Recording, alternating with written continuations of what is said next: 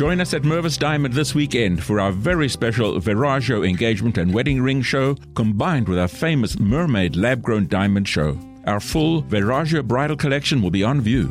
It's your chance to customize your ring your way. Mermaid lab grown diamonds are the finest you can get. The quality is amazing and the value will blow you away. Now you can flash a huge rock, twice the size of what you would have expected, in a gorgeous Viraggio ring at a very affordable price. Love can strike at any time. Celebrate with a mermaid diamond in a Viraggio ring. What's more, with Mervis financing, you can get all of this for less than 200 a month with zero interest for up to five years. Select your ideal Viraggio ring and mermaid lab grown diamonds from the largest selection anywhere in the entire metro area. Only this weekend and only at Mervis. Don't miss this special savings offer. Mervis Diamond Importers. Register at mervisdiamond.com or call 1 800 HER LOVE. Eusebio è stato il, possiamo dire, il, il braccio destro del, dell'allora Papa Giulio I che, eh, che, si consigliava fortemente. Quindi vorrei chiedere al professor Barbero qual è la, la, l'aspetto più interessante di Eusebio e appunto come si, eh, si può essere sintetizzata diciamo, questa natura eh, un po' eterogenea e particolare all'interno poi di una figura che è riconosciuta come figura istituzionale, figura appunto eh, di grande spiritualista e di vescovo appunto e quindi come si conciliano questi elementi? Eh beh, eh, proviamoci. Buonasera a tutti intanto, naturalmente. No, beh, Grazie. Eh, dunque, naturalmente forse potremmo cominciare col fare una piccola riflessione sull'epoca di cui stiamo parlando, cioè il IV secolo, no, perché noi siamo qui a parlare de- della Vercelli medievale, del medioevo vercellese, che senza dubbio è l'epoca di maggior splendore della nostra città e anche la più lunga, eh, perché il medioevo è un'epoca lunghissima il Medioevo dura più di mille anni e, e, di conseguenza è anche abbastanza ovvio che diciamo, la maggior parte dei nostri antenati sono vissuti nel Medioevo.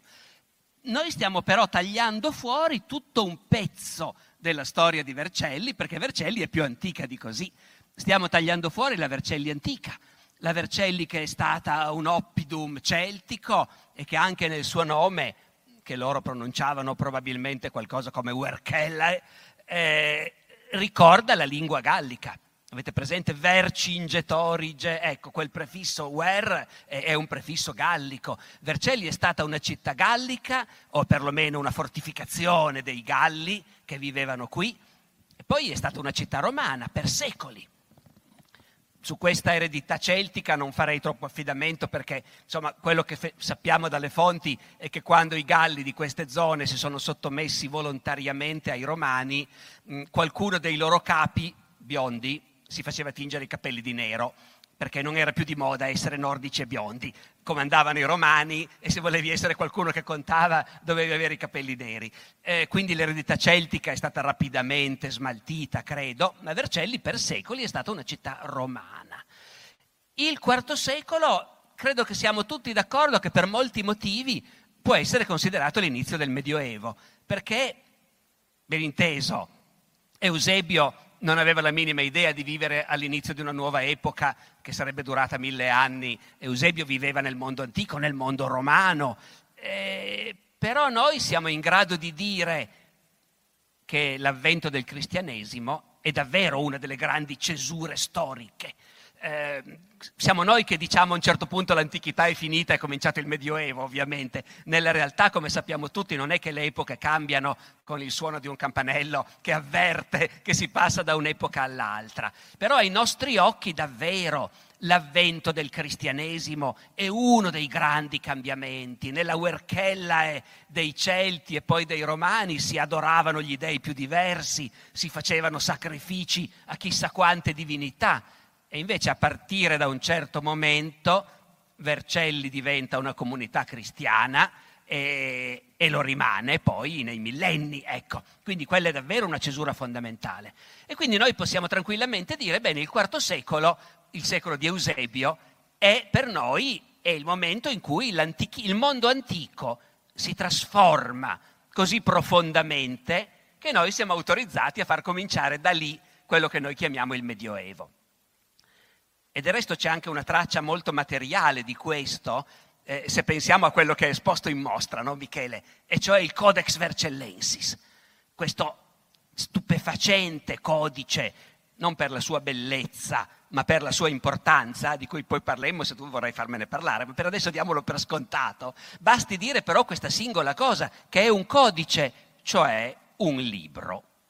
Voi sapete che nel mondo antico per millenni eh, si scriveva sul papiro e poi si arrotolava il papiro e i libri erano rotoli di papiro. Quando Cicerone andava in biblioteca o mandava lo schiavo in biblioteca a prendergli un libro, in realtà gli andava a prendere un rotolo da srotolare e per leggere srotolavi. Nessun antico greco del tempo di Pericle o nessun antico romano del tempo di Giulio Cesare poteva immaginare cosa vuol dire sfogliare un libro. Era un gesto a loro completamente ignoto. E invece al tempo di Eusebio sfogliavano i libri. Al tempo di Eusebio avevano cominciato a non fare più i libri su rotoli di papiro, ma i libri con i fogli rilegati come facciamo noi. No? Ecco, quindi anche questa cosa che abbiamo appunto in mostra e che è uno dei codici più importanti della capitolare di Vercelli, un libro di un'importanza mondiale, è, è emblematico del fatto che sì, siamo già siamo già nel Medioevo, stavo per dire siamo già nel mondo moderno, eh? perché il Medioevo è l'inizio del mondo moderno. Eh, la gente del Medioevo ha in comune con noi una serie di cose, dal saper sfogliare un libro, al saper giocare a scacchi, eh, al, all'inventare gli occhiali a un certo punto, ecco, che gli antichi non si erano mai sognati e che invece nascono nel Medioevo. Allora, con Eusebio comincia la storia di una Vercelli nuova, che non è più appunto una città celtica o romana, ma è innanzitutto una città cristiana. Nel contesto di un impero romano che però è molto diverso da come noi di solito ce lo immaginiamo, perché noi c'è poco da fare, siamo eurocentrici, siamo occidentali e facciamo fatica a vedere al di là del nostro naso. No? Per cui per noi, se pensiamo all'impero romano, pensiamo all'Italia, la Gallia, in realtà l'impero romano al tempo di Eusebio è un impero che arriva fino in Persia, arriva fino alla Mesopotamia, al Tigri, all'Eufrate, è un impero che comprende vaste zone in Occidente dove si parla latino e vaste zone in Oriente dove si parla greco. E si parlano anche tante lingue locali, ma insomma il latino e il greco schiacciano tutte le altre in realtà.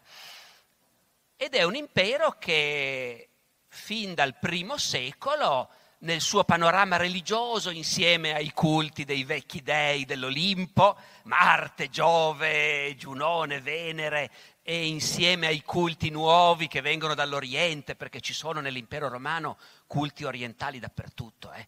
Qua in Piemonte, a Monteu da Po, vicino a Casale Monferrato, c'era un grandioso tempio della dea Iside.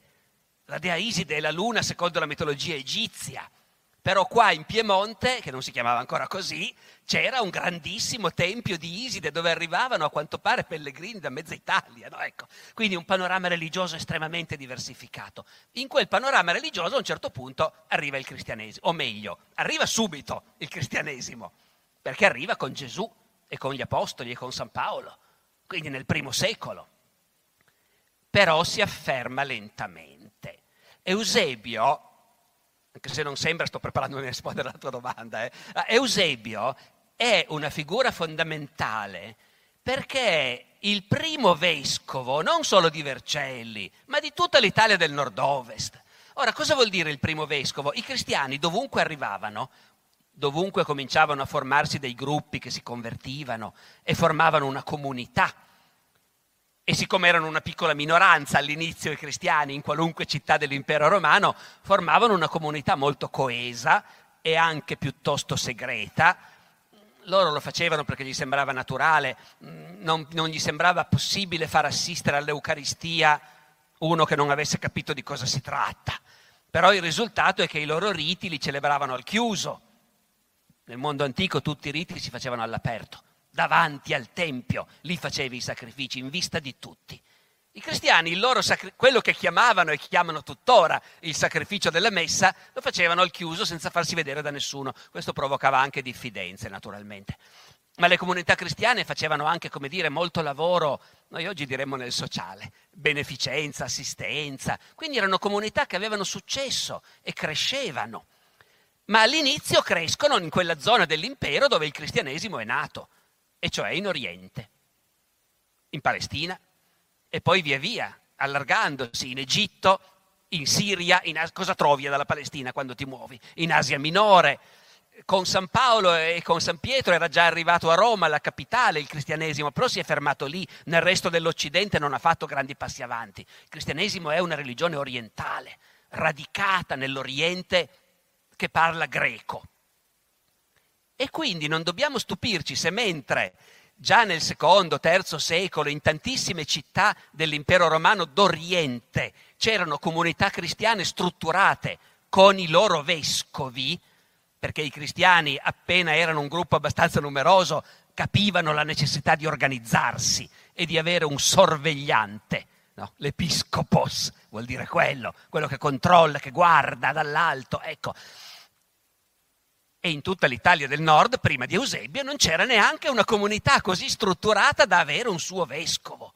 Capite cosa vuol dire? Vuol dire che quella religione che al tempo di Eusebio, metà del IV secolo, era già maggioritaria nell'impero d'Oriente, in Egitto, in Siria, posti che oggi noi non associamo al cristianesimo, perché poi hanno avuto tutta un'altra storia naturalmente, no? E invece in quel momento il cristianesimo stava lì e nell'Italia del Nord c'è bisogno che arrivi uno eh, mandato da Roma sostanzialmente. Lui poi la tradizione vuole che fosse nato in Sardegna, ma non è un'informazione sicura, ecco questo. Però è sicuro che arriva con l'incarico di cominciare a organizzare la vita cristiana in luoghi dove, certo, ormai dei cristiani ce ne saranno tanti sparsi, ma non si sono ancora strutturati. E questa è la cosa straordinaria, che come centro della sua azione sceglie o gli assegnano Vercelli. In Italia, nell'Italia del Nord c'era già una grande metropoli, Milano. Milano era già allora una grande capitale economica, politica, militare e così via. E ben presto avrà un grande vescovo carismatico, Ambrogio, che stabilirà definitivamente il primato di Milano anche dal punto di vista dell'organizzazione religiosa. Ma Eusebio arriva un po' prima, in un momento in cui i giochi non sono ancora fatti. E noi non sappiamo perché, sia chiaro, eh? È una delle infinite cose che non sappiamo, naturalmente, come diceva anche il nostro rettore. Tante sono le cose che non sappiamo. Non sappiamo perché scelgono Vercelli, ma quello che è sicuro è che vescovo di Vercelli, al tempo di Eusebio, non vuol dire vescovo della diocesi come la conosciamo oggi. La diocesi di Eusebio comprende tutto il Piemonte del nord e del, tutto il Piemonte orientale nostro, ma anche il nord fino a Ivrea. Quelle che oggi sono le diocesi di Ivrea, di Biella, di Alessandria, di Novara, di Tortona. Eusebio controlla la vita cristiana in tutta quella zona. Quindi Vercelli sotto di lui è una capitale, è una capitale religiosa in un momento in cui la religione conta molto perché l'alto clero ormai dal tempo dell'imperatore Costantino ha fatto il patto con l'autorità politica ed ha un peso politico enorme. Quindi Eusebio, al di là del suo profilo di studioso, di teologo, al di là delle sue idee sulla vita cristiana, Ambrogio ci dice per esempio che aveva idee molto forti sul fatto che il clero deve vivere in modo diverso dai laici, eh, Eusebio incoraggiava il suo clero a vivere in comunità come se fossero stati dei monaci, no? ecco, in un'epoca in cui non era ancora così ovvio che i sacerdoti non si sposassero, non vivessero per conto proprio e così via. Ecco. Ma al di là di questo, e al di là del fatto che più o meno ai suoi tempi è stato prodotto quel Codex Vercellensis che ancora non abbiamo detto perché è importantissimo, però ce lo teniamo semmai per dopo, ecco, eh, è fondamentale perché testimonia che Vercelli per un momento è stato il luogo da cui si sovrintendeva alla vita cristiana di tutta l'Italia di nord-ovest. Poi, poi Eusebio è morto, è arrivato Ambrogio e insomma è successo quello che è successo. Grazie mille eh, di questa tua eh, di questo tuo intervento e di questa tua risposta nella quale hai, eh, hai ripercorso eh, molto di più rispetto a quello che, molti più elementi rispetto a quelli io, a cui io in realtà pensavo. E ehm, quello che mh, da quanto appunto tu dici una, una, una questione che mi, che mi colpisce particolarmente, che mi interessa, è proprio questa, cioè il fatto che, ehm, eh, dicevamo, e tu giustamente, io l'ho, eh, come dire, l'ho dato un po', non, non ho sufficientemente ehm, evidenziato questa questione, IV secolo, noi non siamo abituati appunto a parlare di Medioevo nel IV secolo perché appunto sappiamo che arriva eh, molto più in là, eh, ma il IV secolo in qualche modo con Eusebio, se noi eh, teniamo presente la uh, realtà sociopolitica appunto di Vercelli del IV secolo, possiamo, come dicevi, appunto eh, ritenerlo una, una, sorta di preludio, anticipazione a quello che poi in realtà è il Medioevo, che, ehm, che costituisce un momento di modernità, di cambiamento.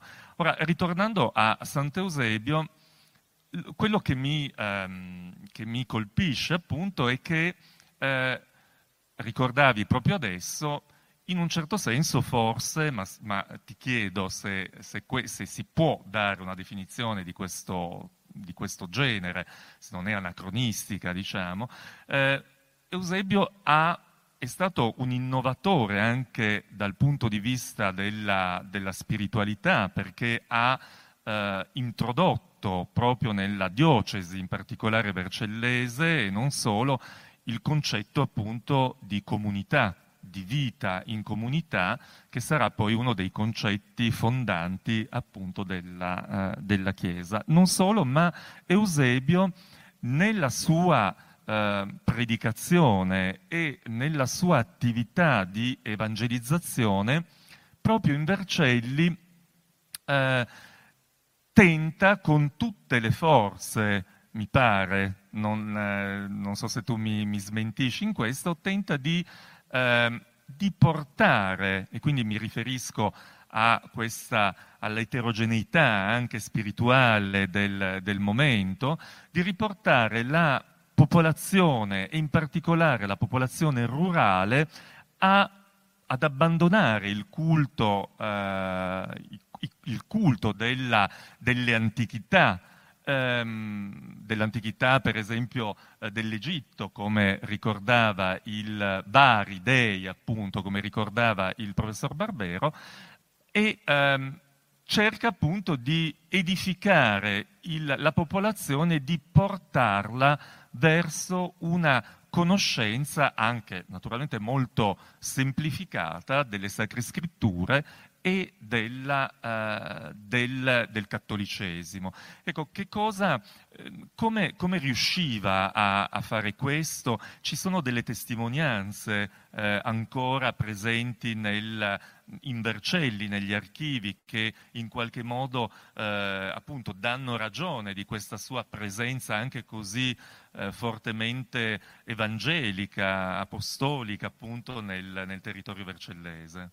Ecco, proprio, proprio, a livello archivistico, purtroppo per quell'epoca le fonti sono veramente, sono veramente, scarse, però noi abbiamo una serie di testimonianze che erano quelle che anche tu evocavi prima, questa testimonianza eh, di Gerolamo sul fatto che dopo che Eusebio ritorna dall'esilio, ma noi non abbiamo ancora raccontato perché va in esilio, adesso lo faremo, eh, sul fatto che quando Eusebio, Eusebio ritorna dall'esilio tutta l'Italia smette il lutto Ecco, San Gerolamo, uno dei padri della Chiesa, uno degli uomini di punta della Chiesa latina della fine del IV secolo, ci dice che Eusebio era un uomo a cui tutta l'Italia guardava, tutta l'Italia cristiana ovviamente, no? ecco.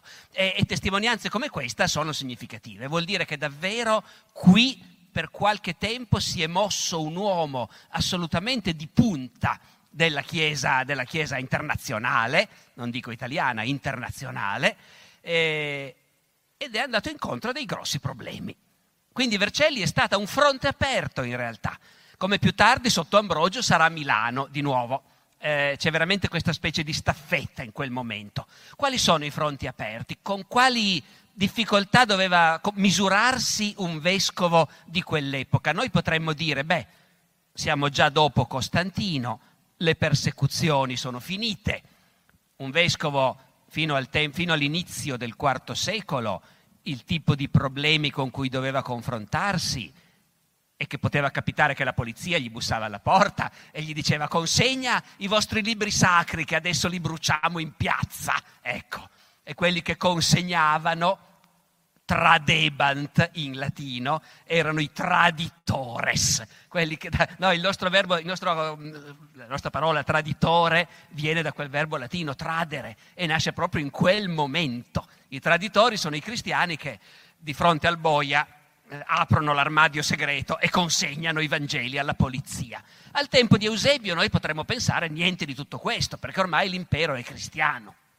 Ma in realtà in realtà i problemi non sono affatto finiti. Da un lato c'erano, come dicevi giustamente tu, eh, le sopravvivenze del paganesimo che i vescovi di quell'epoca si impegnavano a estirpare, che erano sopravvivenze in parte in una ristretta elite di senatori e di intellettuali che si sentivano gli eredi degli antichi greci e non volevano rinunciare alla filosofia e quindi anche alla religione tradizionale, no?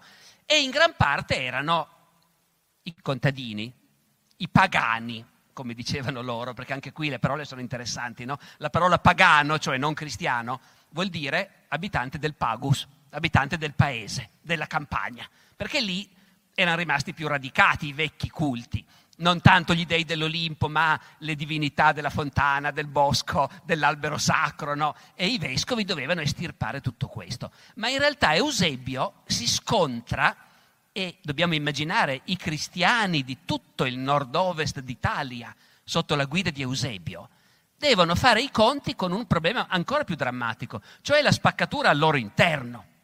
Perché i cristiani a quell'epoca sono ancora in pieno lavorio intellettuale per definire i dogmi della loro fede. I dogmi più difficili da capire anche oggi, la Trinità, eh, la transustanziazione, Cristo, Dio e uomo al tempo stesso, due nature in una sola persona. Queste cose ovviamente non stanno scritte nel Vangelo, non è che uno legge il Vangelo di Giovanni e capisce queste cose, hanno dovuto deciderle, hanno dovuto ragionarci su e insegnare ai fedeli che cosa dovevano credere. Il credo che oggi si recita in chiesa, eh, generato, non creato, della stessa sostanza del Padre e che per generazioni e generazioni di cristiani è stata una cosa, mi permetto di dirlo, ovvia, imparata fin da bambini al catechismo e invece in quel momento poneva problemi enormi. Davvero generato e non creato? E chi l'ha detto? C'erano quelli che pensavano che Gesù fosse stato creato. È sempre esistito? No, non è sempre esistito. È della stessa sostanza del Padre, ma figuriamoci. Ecco, Eusebio è un rappresentante della corrente che poi si è chiamata cattolica, e cioè universale, che è quella che ha prevalso e che ha dettato il credo come anche oggi si recita. Ma ai suoi tempi i cristiani avevano al loro interno una fortissima corrente contrapposta che diceva tutto il contrario per l'appunto e che arrivava a dubitare della divinità di Gesù in realtà alla fine o comunque non, non riusciva a metterlo sullo stesso piano del padre. Questi erano gli ariani, che non c'entra niente con gli ariani di Hitler naturalmente, eh, si chiamavano così perché il teologo che seguivano si chiamava Ario. La lotta contro gli ariani è un problema drammatico del tempo di Eusebio e Eusebio è esposto in primissima linea su questo. La lotta contro gli ariani, come sarà poi Ambrogio, la lotta contro gli ariani nell'Italia del Nord voleva dire noi qui tendenzialmente siamo in maggioranza cattolici, perché queste complicazioni teologiche si riesce a discuterne bene solo in greco e qua dove nessuno parla il greco in realtà solo pochi intellettuali riescono a stare dietro a questi problemi. Eh, però nelle zone dove la Chiesa è più forte e più potente, in Egitto, in Siria, in Asia Minore, lì è pieno di questi ariani. E poi contemporaneamente erano ariani anche i barbari i Goti che in quel momento cominciano ad affacciarsi perché siamo anche, eh, Eusebio non si è negato nulla, eh, siamo anche nell'epoca delle invasioni barbariche, ormai incipienti, i Goti sono già in avvicinamento e i Goti anche loro sono ariani. Qualche anno dopo la morte di Eusebio, Sant'Ambrogio si troverà a Milano a dover difendere la cattedrale con i suoi in piazza dagli ariani che a loro volta in piazza vogliono impadronirsi del Duomo di Milano e, e incontrando alcuni ufficiali romani, goti di origine, perché ormai l'esercito romano era pieno di immigrati, che sono stati mandati lì per calmare un po' la situazione e Ambrogio li accusa di essere in realtà dalla parte degli ariani. E gli dice ma è per questo che vi abbiamo accolti nel nostro impero, sottinteso voi immigrati, eh, voi barbari, per venire qua a sostenere la versione sbagliata del cristianesimo. Ecco, Eusebio si confronta con queste cose. In un momento in cui l'imperatore Costantino, di buona memoria, ha lasciato il potere ai suoi figli che sono ariani. Perché lo stesso Costantino in realtà alla fine della sua vita era legato al clero ariano, è stato battezzato da un vescovo ariano e i suoi successori, Costanzo in particolare, sono ariani e sono ariani aggressivi che non sopportano tanto i cattolici. Dunque la vita di Eusebio è la vita di un vescovo che non vive più le persecuzioni nel senso che non rischia più di essere fatto divorare nel circo dalle fiere. Però l'imperatore Costanzo, quando si spazientisce con un vescovo cattolico, non ci mette niente a mandarlo in esilio in luoghi lontani. E Eusebio passerà un grosso pezzo della sua vita in esilio appunto in Oriente, in Cappadocia, in Egitto. E tornerà appunto e Gerolamo dice ah, tutta l'Italia tira un sospiro di sollievo. Eh, quindi di nuovo figura di punta, da Vercelli aveva fatto un lavoro che tutta Italia seguiva e dopo l'esilio tornerà a Vercelli a riprendere quel lavoro. E, e però, come dire, lui rimarrà molto tempo lontano ed è interessante vedere appunto questo. Cioè, mi spiego, l'identità di una città dipende anche dalle altre città con cui fa sistema. No? Eh, noi oggi eh, riceviamo spesso direttive da Bruxelles, eh, osserviamo con attenzione ciò che si fa a Strasburgo, ci preoccupiamo di ciò che si fa a Parigi e ancora di più di ciò che si fa a Berlino. No, ecco, quelle sono a Londra naturalmente. E invece Invece al tempo di Eusebio i vercellesi sapevano che il loro vescovo era in esilio in luoghi che per loro erano lontani ma familiari, Alessandria d'Egitto, eh, Gerusalemme. Cioè siamo ancora in un momento in cui Vercelli fa parte del mondo mediterraneo e non ancora del mondo continentale europeo, di cui invece entrerà a far parte quando con le invasioni barbariche definitivamente i legami col Mediterraneo saranno, saranno tagliati. No? Ecco, eh, la Vercelli antica è ancora del tempo di Eusebio, è un luogo dove tu trovavi probabilmente schiavi nati in Medio Oriente, nati in Grecia eh, e così via, e dove invece appena a nord delle Alpi c'erano i barbari, un mondo selvaggio di cui non volevi sapere niente. Ecco. Eh, quindi anche queste cose, come dire, il destino di una città cambia, vale anche per Roma. Eh? Roma, capitale di un impero spalmato su tre continenti, poi rimane in bilico per secoli. È in Occidente, ma dipende da Costantinopoli, dall'impero bizantino, fa sistema con l'Oriente. Finché non arriva Carlo Magno, si fa incoronare imperatore in San Pietro di un impero europeo e allora Roma viene presa per i capelli e trascinata dentro un nuovo mondo appunto europeo e non più mediterraneo e d'ora in poi farà sistema appunto con Parigi e Francoforte e non più con Alessandria d'Egitto e con Antiochia di Siria.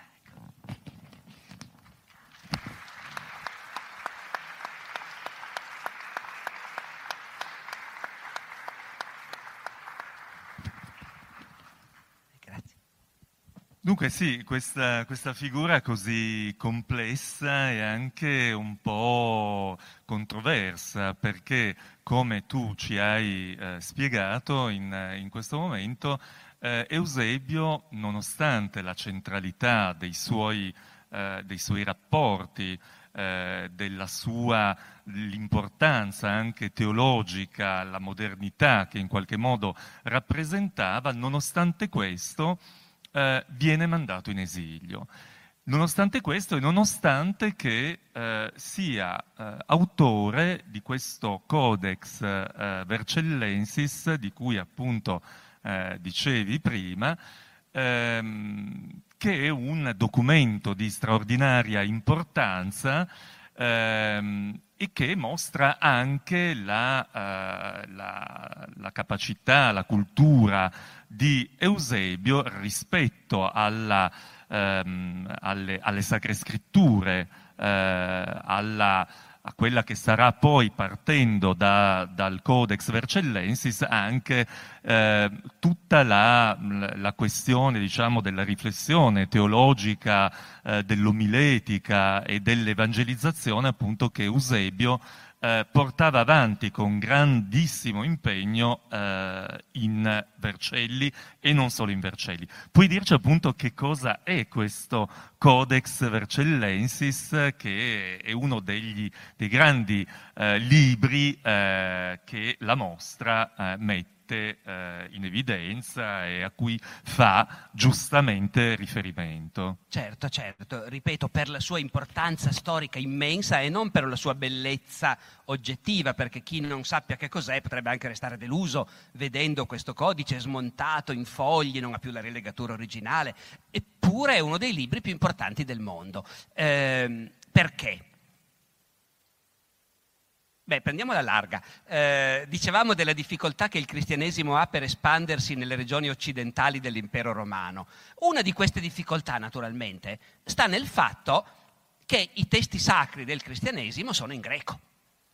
Questa è una cosa che noi, di nuovo, eh, no, eh, eurocentrici come siamo, rischiamo di dimenticare. Io sono sicuro che se chiedessimo ai nostri studenti, ma i Vangeli in che lingua sono stati scritti? Moltissimi direbbero in latino, dopo averci pensato un po'.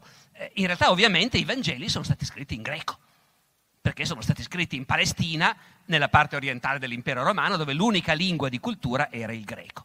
Allora voi immaginate i cristiani che stanno diffondendosi lentamente in Occidente, e che quando cominciano a formare delle comunità devono anche catechizzare i loro giovani, eh, istruire i nuovi adepti che vorrebbero sapere di cosa si tratta e i testi sacri sono in greco, cosa che per l'uomo della strada della Vercelli romana era altrettanto illeggibile dell'uomo della strada de, di quanto non sia per l'uomo della strada della Vercelli di oggi. Grecum est non legitur. E dunque, e dunque naturalmente bisognava, bisognava tradurli. Ma non è mai facile eh, decidere di tradurre i testi sacri di una religione. Chi è che si assume quella responsabilità? In realtà una traduzione integrale, eh, ufficialmente approvata della Bibbia si avrà soltanto dopo Eusebio, proprio con Gerolamo, no? la Vulgata. Uno degli enormi meriti storici di San Gerolamo è quello di avere firmato la traduzione definitiva in latino.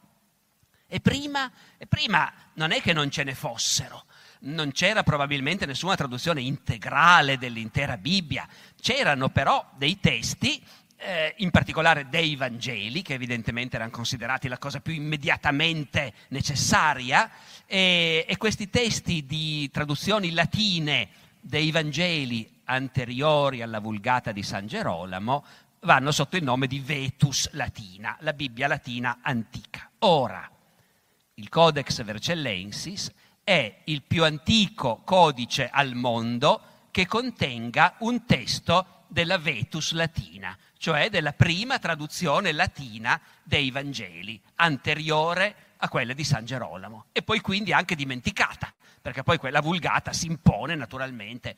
Quindi è, intanto è lo strumento di lavoro di Sant'Eusebio. E la tradizione leggendaria immaginava che lui se lo fosse scritto personalmente, di questo non abbiamo nessuna prova e non è neanche tanto probabile, ma è stato studiato a fondo ed è della sua epoca, metà 350-360, metà del IV secolo. Quindi certamente è lo strumento di lavoro con cui Eusebio e il suo clero diffondevano il cristianesimo qua, in mezzo a gente a cui non si poteva parlare in greco. Capite che la Vetus Latina per carità, eh, si può vivere benissimo anche senza conoscere approfonditamente la storia delle traduzioni latine dei Vangeli, però data l'importanza mondiale del cristianesimo, lì avere, toccare con mano il più antico esemplare di questo lavoro straordinario, tradurre dal greco al latino il Vangelo per permettere la diffusione del cristianesimo in Italia e in Gallia e in tutto l'Occidente, ecco, e, e sapere che quel libro lì è a Vercelli, insomma, effettivamente una certa impressione la fa. Eh, io non, non oso pensare se se l'arcidiocesi dovesse decidere di vendere all'asta quel codice, quanti miliardi potrebbe fare? Ma è una cifra incalcolabile. E non è un suggerimento, sia chiaro, eh? mangeremo pane e cipolle piuttosto, ma non, no, non fatelo. Però è, è, per dire, oggi siamo abituati a misurare tutto in questo modo, no? le grandi cifre fanno impressione, quel libro non ha letteralmente prezzo. Grazie Alessandro. Hai eh, toccato un, un, un, elemento importantissimo tra i tanti, cioè quello appunto della, dicevi, chi si prenderebbe eh, la responsabilità di tradurre i testi sacri.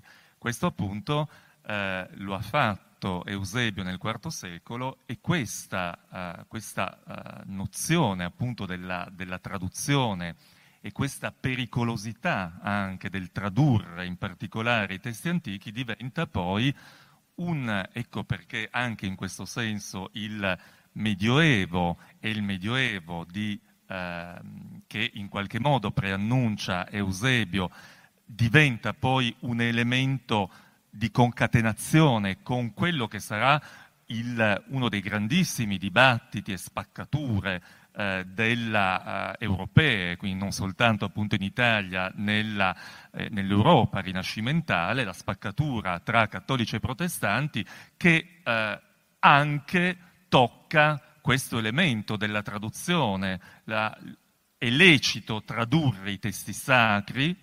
Sì, no, non devono essere tradotti perché il testo sacro in quanto tale non può essere riportato diciamo, ad una contingenza eh, umana, all'errore anche umano, perché la traduzione è anche veicolo di errore. Questo lo sostenevano in, eh, in gran parte il fatto di non toccare, lasciare nella loro integrità i testi sacri, appunto sostenevano i, i cattolici in particolare, mentre invece i protestanti erano più nel, nel, nel momento appunto della riforma della, della controriforma, ehm, pensavano che ci fosse, eh, che fosse indispensabile anche tradurre i testi antichi per i testi scritturali, proprio per dar vita a una maggiore incidenza a quel processo di edificazione, evangelizzazione che eh, già Eusebio nel IV secolo aveva così eh, pesantemente e eh, positivamente, appunto nella sua prospettiva, voluto. E ehm, quindi questa, questo, il Codex Vercellensis diventa un, un, un monumento della, uh, di Vercelli, del, della Vercelli appunto del IV secolo, è un monumento della cultura uh, moderna, contemporanea, visto che eh, siamo qua a ricordarlo. Vercelli quindi come eh, città di cultura, città di potere, città dal qua, dalla quale si snodano figure eh, chiave a livello internazionale e che eh, è protagonista eh, di un momento importantissimo, eh, datato circa alla seconda metà del X secolo, un momento in cui eh, appare, compare un, eh, un mm, appunto, documento importantissimo che prende il nome di Vercelli Book. Eh, questo è un documento importantissimo, un manoscritto antichissimo, eh, di cui adesso chiederò a, a, ad Alessandro Barbero di illustrare diciamo, le, le, le, le, caratteristiche che per noi possono in questo momento essere le più rilevanti. Il, il Vercelli Book è un manoscritto antichissimo della seconda metà del X secolo che ha due grandi, che si costruisce intorno a due grandi eh, nodi. Da un lato l'interesse è dato da una serie di scritti, di testi di omiletica, contenuti appunto nel Vercelli Book, e dall'altro invece eh, una serie di, mh, di, testi che hanno eh, una, un interesse, una connotazione più largamente poetica ehm, e che hanno anche un interesse non soltanto dal punto di vista, diciamo, spirituale, teologico, storico, ma anche un interesse prettamente legato alla lingua. Che cosa succede con, con questo importante manoscritto, appunto? Sì, adesso qui siamo di fronte a un pubblico vercellese scaltrito che per di più avrà visto la mostra, quindi tutti sapranno perché si chiama Vercelli Book, ma uno che non ne sapesse niente potrebbe chiedersi ma perché lo chiamano in inglese questo libro, no? Va bene il Codex Vercellensis, poi da quello si passa al Vercelli Book. Allora, la realtà è che eh, noi abbiamo qui a Vercelli, in biblioteca capitolare, e abbiamo esposto in mostra un altro testo unico Dico, non unico a livello del codice di Eusebio, ecco. Del, il Vercelli Book fa parte di un gruppetto di quattro codici di importanza mondiale, di nuovo. Voi direte che sto esagerando con, con i superlativi, ma in realtà vedrete che invece non è così.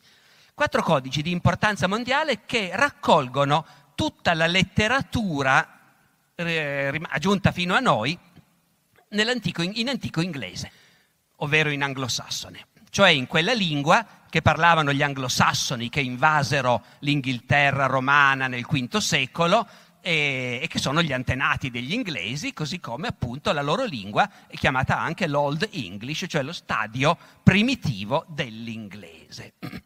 Dunque, stiamo parlando di una lingua parlata da barbari dell'epoca delle invasioni. Noi delle lingue dei barbari dell'epoca delle invasioni in molti casi sappiamo pochissimo eh, del francone, del longobardo, del vandalo, conosciamo dei mazzetti di parole, ecco, ma non abbiamo testi. Ne sappiamo di più nel caso del gotico, sempre per motivi collegati agli argomenti di cui stiamo parlando, perché i goti, come dicevo prima, erano cristiani nel IV secolo, convertiti al cristianesimo ariano, e il loro vescovo Ulfila, che aveva studiato a Costantinopoli, eh, tradusse in gotico, appunto, sempre il problema della traduzione, tradusse in gotico la Bibbia e noi abbiamo dei pezzi di questa sua traduzione, quindi abbiamo dei testi in gotico. Ma la lingua barbara, germanica, che noi conosciamo meglio in assoluto, è l'anglosassone perché gli anglosassoni che invadono appunto la Britannia nel V secolo, subito dopo che le guarnigioni romane se ne sono andate, e anche qui capite cosa vuol dire questo.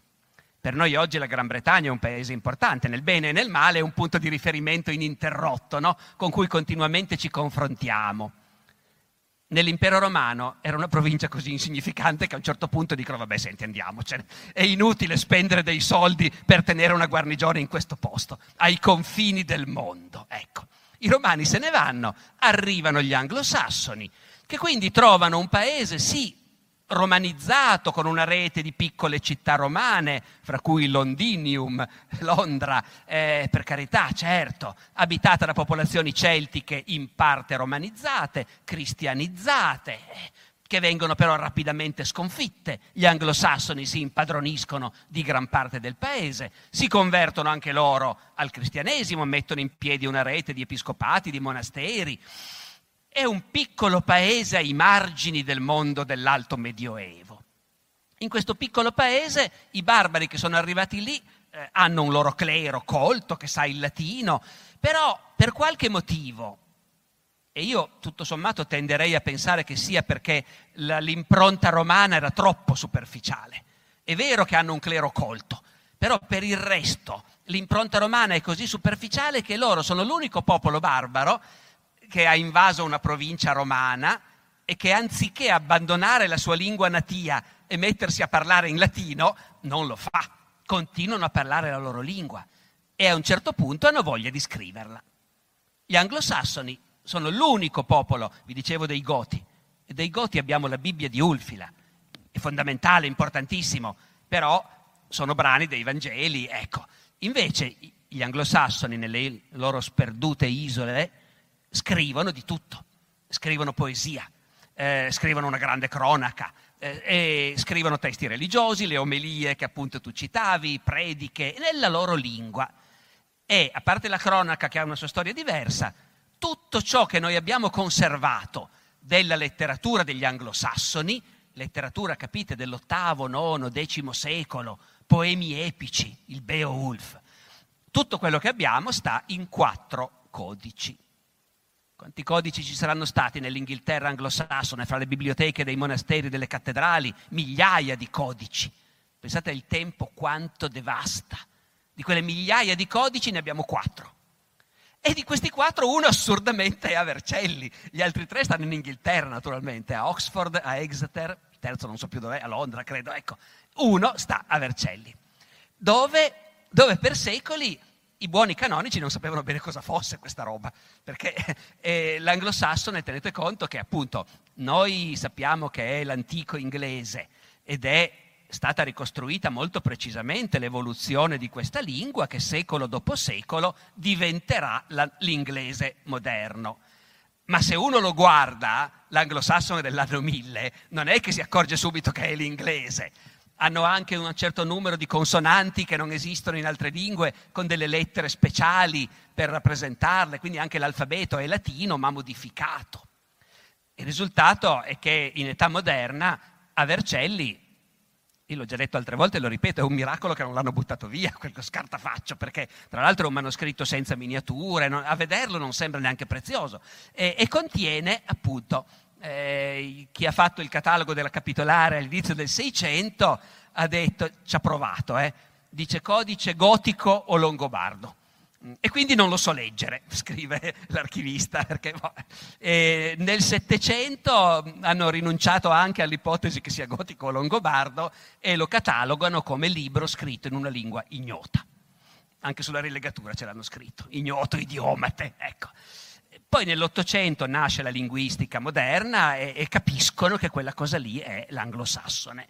E, e quindi quella cosa di, in quel momento diventa il Vercelli Book, perché ovviamente per gli inglesi è un testo importantissimo, è l'origine della loro lingua.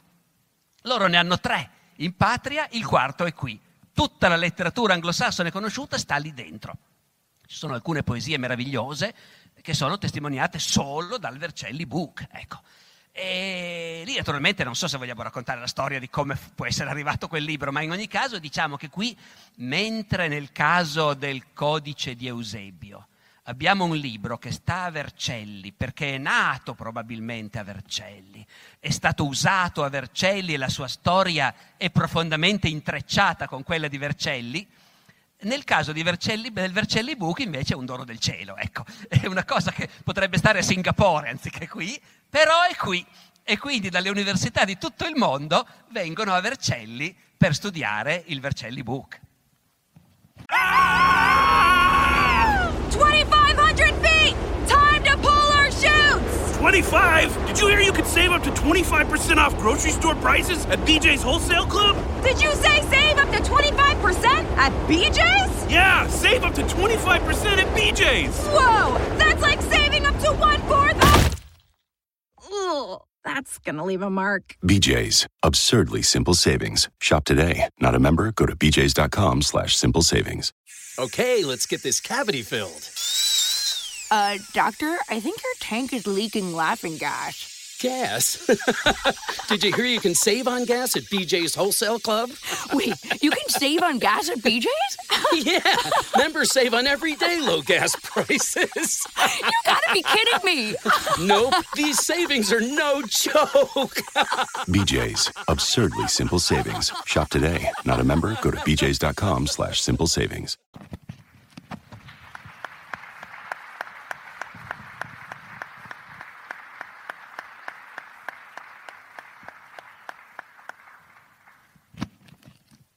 Ecco, hai, ehm, hai puntualizzato alcune, alcune questioni eh, che sono davvero interessanti e che credo, eh, qualora ci fosse qualcuno nella sala, ma come dicevi tu probabilmente no, perché tutti avranno visto eh, la mostra, eh, dopo quello che tu hai detto, credo che in particolare i vercellesi eh, si sentiranno in questo momento molto fieri di essere in una città eh, che ha anche per questo una, una, tradizione alle spalle, un'importanza che poche altre città eh, al mondo possono, possono avere.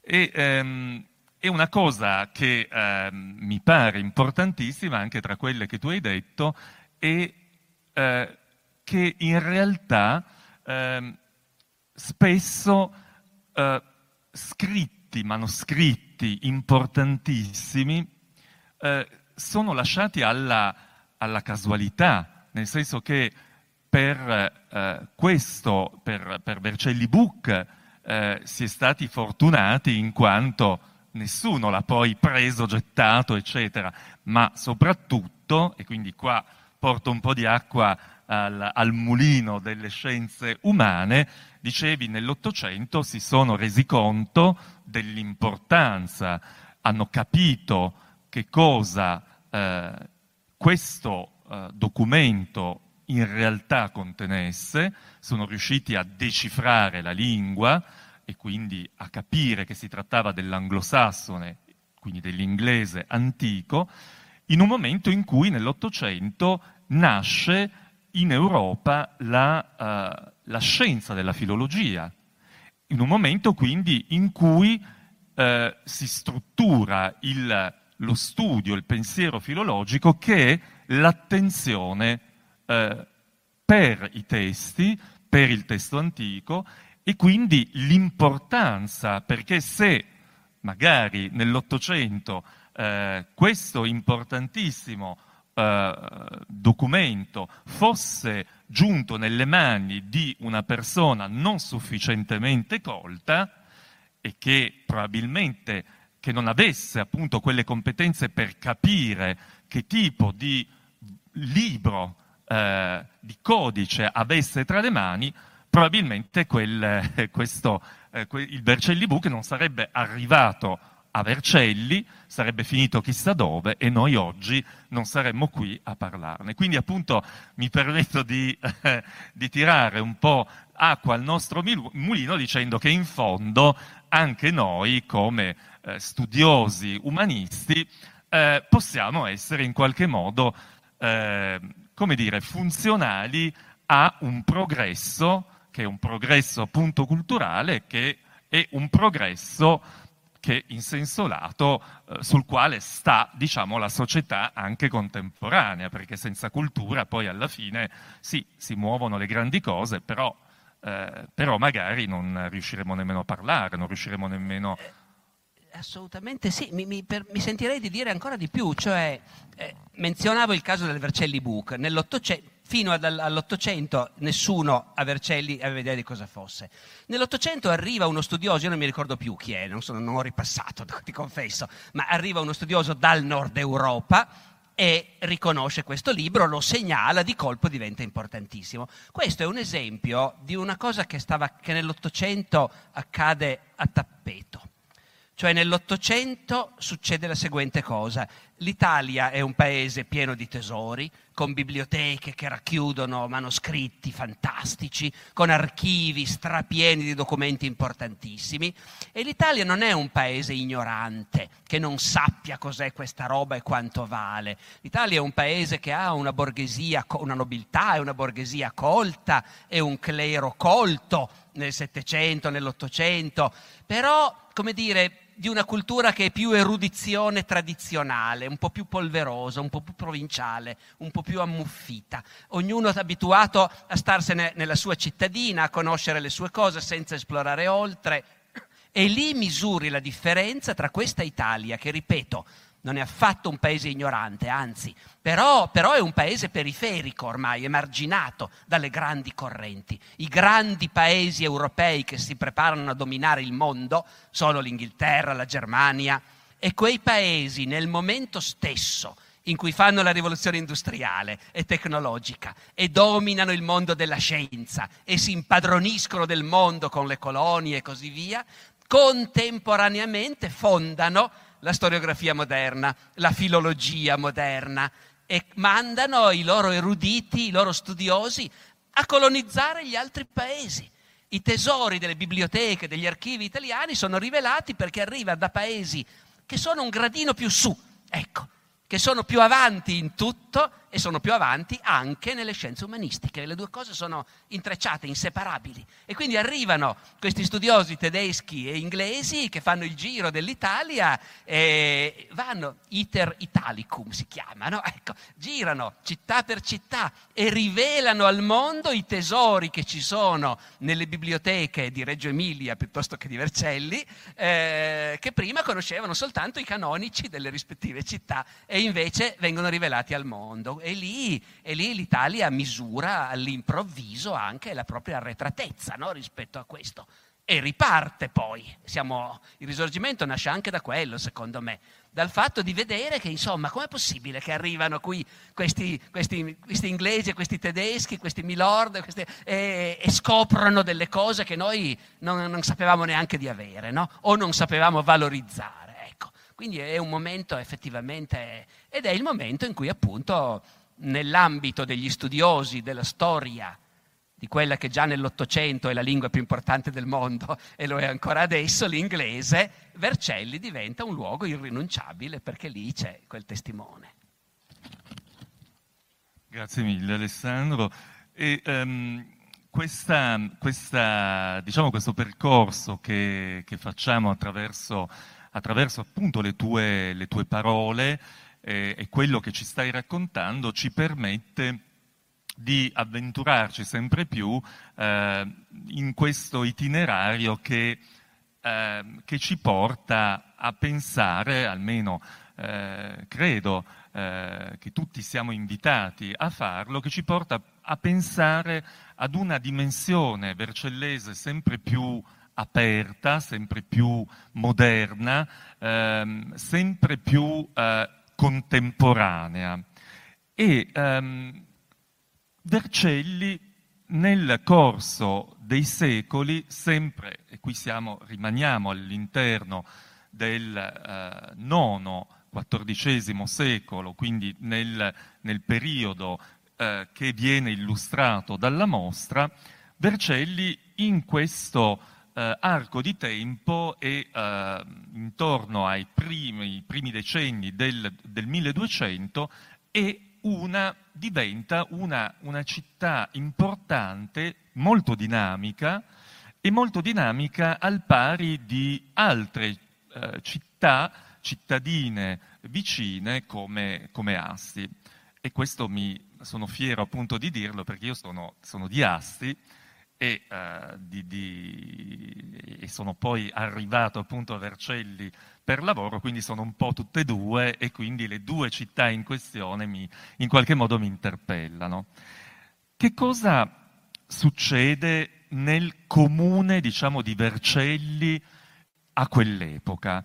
Cioè, mh, mm, comincia, mi sembra, e, uh, vorrei che tu ci dicessi qualche cosa, un fenomeno molto interessante intorno al, ai primi decenni, come dicevo, del 1200 a Vercelli, che in qualche modo eh, si ripete, si è ripetuto e che ancora è fortissimo oggi, cioè un fenomeno di immigrazione. Come si comporta Vercelli all'epoca con questa eh, diciamo questo movimento eh, demografico che, che, che, diventa consustanziale alla città e eh, possiamo noi prendere oggi esempio da, que, da quanto si verifica all'epoca eh, a Vercelli, in una Vercelli medievale che forse però è già fortemente moderna e forse ancora più aperta alla modernità di quanto non siamo noi oggi? Beh, guarda, questa tua domanda ti ringrazio perché aiuta a mettere in luce un aspetto del lavoro storiografico cui, di cui non sempre siamo consapevoli, e cioè quanto le domande che poniamo al passato sono condizionate dai nostri interessi, dai nostri problemi di oggi. No? Eh, nel senso che ovviamente non si tratta di inventare delle cose, ma si tratta di decidere che cosa di ciò che accadeva in passato ci interessa e, e, e ci fa non dico insegnare qualcosa perché insegnare qualcosa è una parola grossa, io non ci credo più tanto al fatto che la storia riesca a insegnare qualcosa, però ci fa vibrare dentro, ci fa risuonare delle emozioni e ci può anche dare delle idee, indubbiamente. No? E, e, perché dico questo? Perché la cosa, l'argomento di cui stiamo parlando non è il fatto che Vercelli medievale nel 200, come ogni altra città dell'Italia del centro-nord, era divisa da lotte civili ferocissime con spargimento di sangue tra guelfi e ghibellini. Quello è un aspetto importantissimo della storia del 2300, ma non è di quello che stiamo parlando adesso. Adesso stiamo parlando del fatto che queste città, nel momento stesso in cui erano diventate delle potenze indipendenti, perché sapete che i comuni italiani, la nascita dei comuni italiani è semplicemente il frutto del fatto che l'Italia è un paese di città. Ci sono infinite città, molte di più in Italia, anche adesso, eh? ma a maggior ragione allora, molte più città al metro quadro in Italia che non negli altri paesi europei. Questo vuol dire che la percentuale di popolazione che viveva in città era più ampia, che i rapporti fra la città e la campagna erano molto più stretti. In Italia non c'era contadino o montanaro che in una giornata di cammino non potesse arrivare a una città voi pensate alla differenza con altri paesi, già con gli altri paesi dell'Europa occidentale, ma facciamo l'esempio estremo. Pensate alla differenza con la Russia, dove i contadini vivevano e tuttora vivono a centinaia e centinaia di chilometri in molti casi, no? dalla città più vicina. Ecco. Invece l'Italia è un paese dove la rete di città era così fitta che tutti avevano rapporti con la città e la città aveva uno strettissimo rapporto con la campagna, naturalmente. Allora, queste città sono così tante, sono abitate da così tanta gente e l'Italia ha una posizione così privilegiata nel Mediterraneo, per cui le grandi rotte commerciali passano di qui e quindi i soldi passano di qui. L'Italia del, del, basso medioevo, del XII, XIII secolo, del Trecento, è il paese più ricco d'Europa e quindi è anche quello che sviluppa maggiormente le tecniche commerciali, bancarie, cioè nell'Italia di allora ci sono non solo più soldi, ma più mercanti, più gente che sa leggere e scrivere, più gente che sa tenere i conti, che non in Inghilterra, in Francia, in Germania, in Spagna.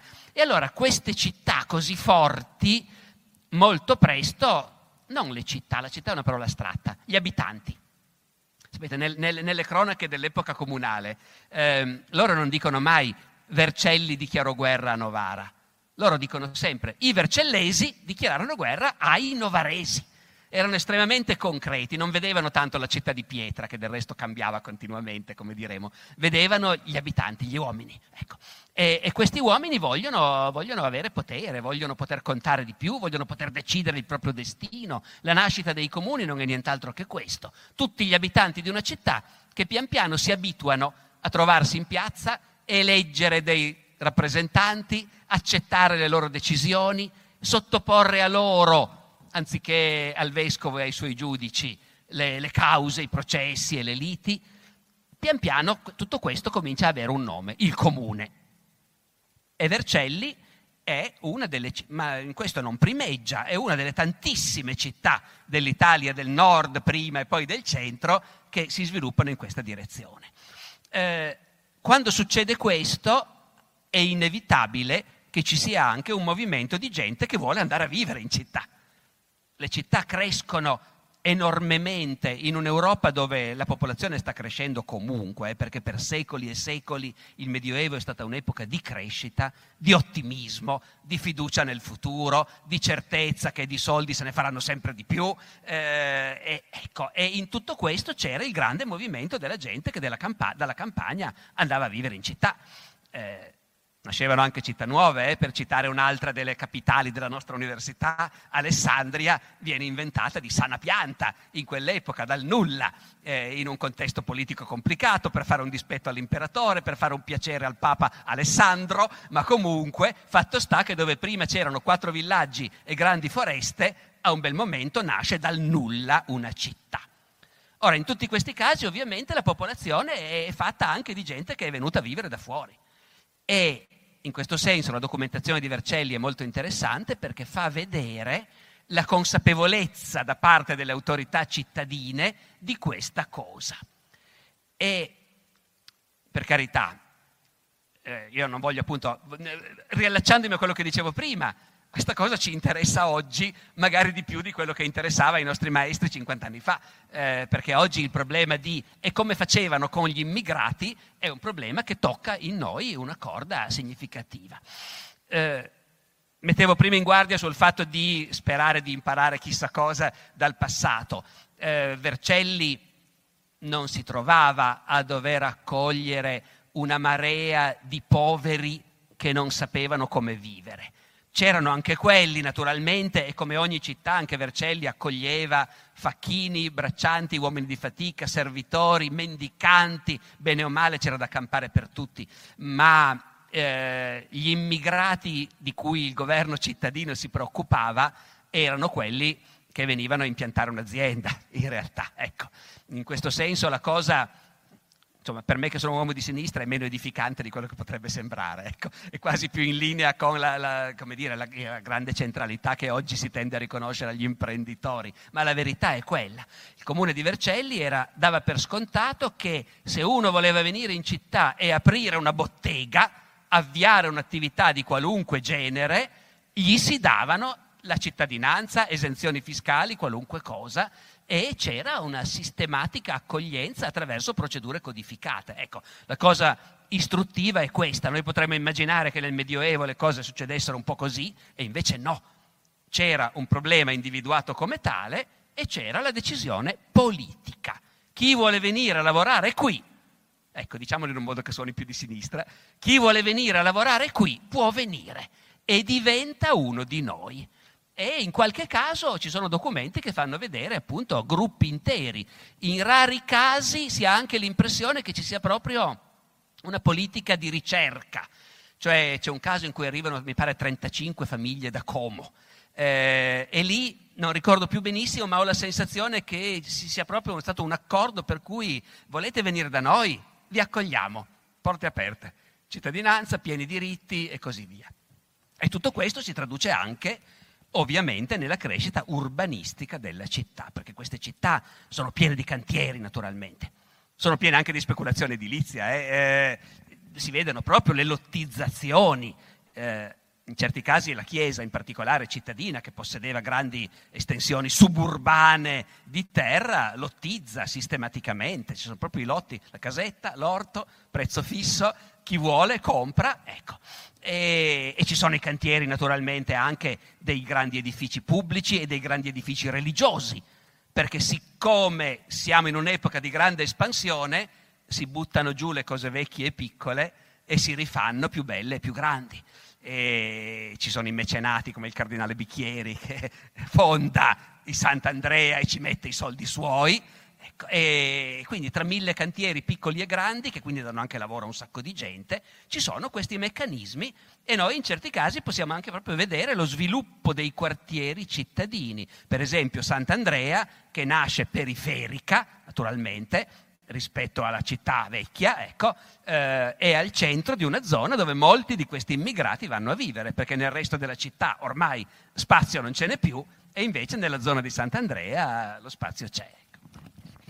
Grazie, ed è proprio questo la, la, la, la, questione a cui io pensavo quando appunto dicevo eh, Vercelli in un certo qual modo può essere d'esempio anche alla, a, ad alcuni dibattiti e a, a, un certo tipo di interesse eh, sociale, politico, antropologico di oggi, era proprio questo il nucleo che mi interessava, quello dell'accoglienza, cioè appunto vuoi venire, come dicevi, vieni, vieni, sei parte di una comunità e in questa comunità tu ti integri, eh, farai parte di questa comunità, non sarai assimilato alla comunità, ma sarai parte integrante della comunità stessa e quindi tutto il tuo potenziale umano eh, sarà messo a valorizzato e messo a disposizione appunto di una, di una società. E questo mi pare che sia un elemento molto molto bello, molto importante,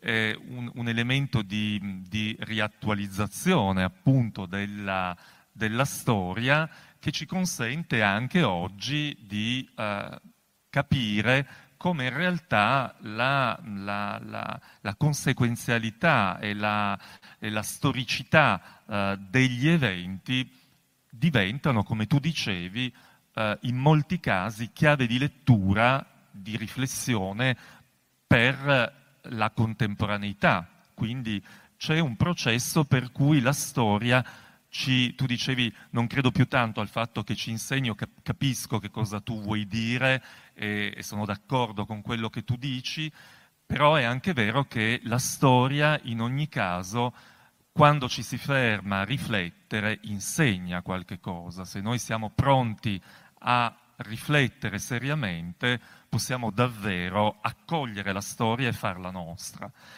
E, ehm, e arrivo ad, un, eh, ad, una, ad, una, domanda finale, diciamo, che, ehm, che un po' eh, tocca ancora una volta la, la, il territorio, Vercelli, e ehm, la, Vercelli come, eh, come città che ha dato un'importanza eh, fondamentale alla, alla, cultura in senso lato in quanto sede eh, dell'università. L'università nella quale noi oggi eh, ci troviamo felicemente a, a, lavorare e questa università, quindi il, l'Università del Piemonte Orientale, in realtà ha una, una radice profonda, eh, antica in questa città che ha anche una radice, mh, come dire, interessante per tutta una serie di cose. E mh, mi pare, e qua ti, ti, chiedo di nuovo un intervento eh, appunto da, da, storico, che eh, nella città di Vercelli, al, sempre in questo momento importante me, del Medioevo, ci fosse ad un certo punto sia accaduto qualche cosa per cui il comune abbia desiderato profondamente di eh, avere l'università a Vercelli. Allora io ti chiedo, questo è vero perché? Cioè secondo te sono, c'erano allora solo ed esclusivamente eh, ambizioni, diciamo, di eh, progresso importantissimo, certo culturale, o c'erano soltanto, o c'erano anche, diciamo, delle ambizioni un po' diverse, che, eh, che in qualche modo stringevano o ambivano a stringere la dimensione culturale con la dimensione politica. Che cosa puoi raccontarci? Eh, sì, sì, ma forse c'erano soprattutto ambizioni un po' diverse. Eh, dunque, qual è il punto? Stiamo parlando di università e il momento in cui l'università arriva a Vercelli è il 1228. Che cos'è l'università in quel momento? Eh, le università in quel momento sono ancora delle realtà interamente spontanee, diciamo così, associative.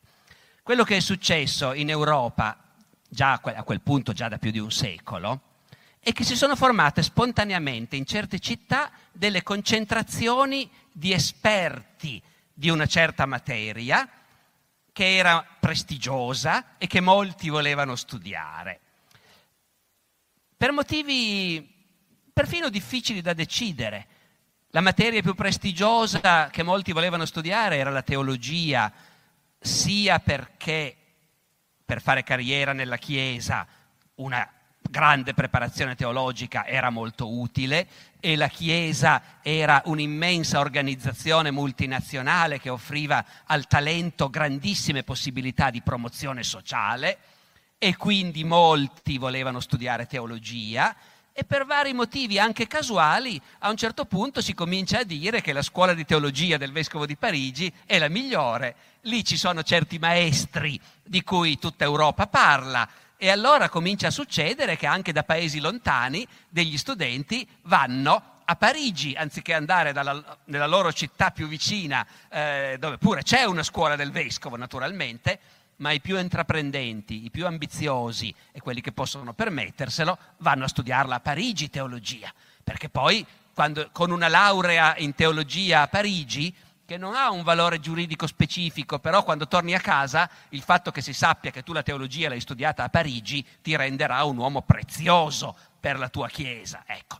Eh, e questo è l'Università di Parigi, un'associazione. A un certo punto i professori pagati dal vescovo per insegnare teologia cominciano a pensare che loro sono più importanti del vescovo, perché il vescovo è solo il vescovo di Parigi e loro invece sono i professori che da tutto il mondo gli studenti vengono a cercare per ricevere, per abbeverarsi al loro insegnamento e disposti anche a pagare molto bene per questo. Allora a un certo punto i professori semplicemente litigano col vescovo, se ne vanno dall'isola, sapete com'è fatta Parigi, no? l'Ile della Cité, c'è la cattedrale Notre Dame, loro stavano lì, litigano col vescovo, passano il fiume, se ne vanno sulla Rive Gauche eh, dove è fondo fondano la Sorbona, dove ancora adesso naturalmente. Quindi un'associazione privata dei professori che insegnavano teologia alla scuola di, del vescovo di Parigi che a un certo punto si staccano dal vescovo e continuano a insegnare per conto proprio, salvo che, siccome si tratta di ecclesiastici che operano dentro il quadro complessivo della Chiesa,